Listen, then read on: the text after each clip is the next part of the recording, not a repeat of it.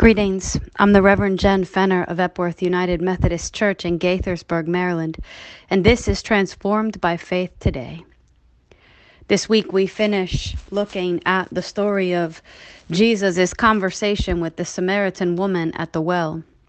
Found in the Gospel of John, the fourth chapter, towards the end of the story, the woman turns to Jesus and said, I know that the Messiah is coming, he who is called the Christ.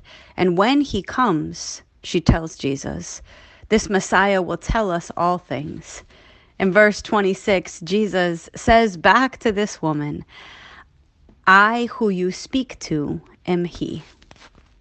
I wonder how many times in our life we find ourselves in the presence of God and yet unaware that it's even God that we're speaking with.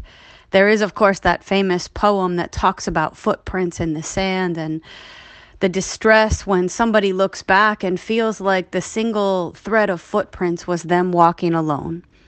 The poem suggests that indeed those are not times we walk alone, but times that God carries us. I wonder, in a similar vein, how many times we've been looking for God, waiting for the Messiah when the truth is God is present in the person before us. I, who you speak to, am He, Jesus says. Kind of like when he's talking to his disciples about the way the kingdom of heaven will be that the sheep will be separated from the goats and that there will be this way in which some will enter and some will be kept out and the reasons are those who enter are those who have given a cup of cold water in his name, those who have visited the incarcerated, those who have given clothing to those without. And those gathered say to Jesus, But when did we do any of these things? And Jesus says, When you did it to the least of these, you did it to me. It's actually a powerful thought to consider that Jesus is present and among us often and those who have the deepest need in moments when we are not even aware.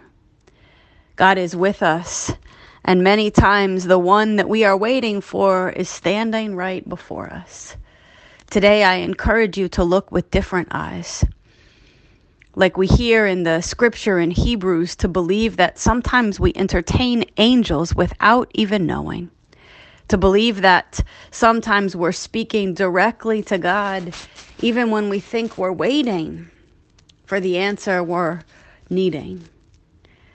I'm grateful that Jesus has this shape changing way of showing up in unexpected places.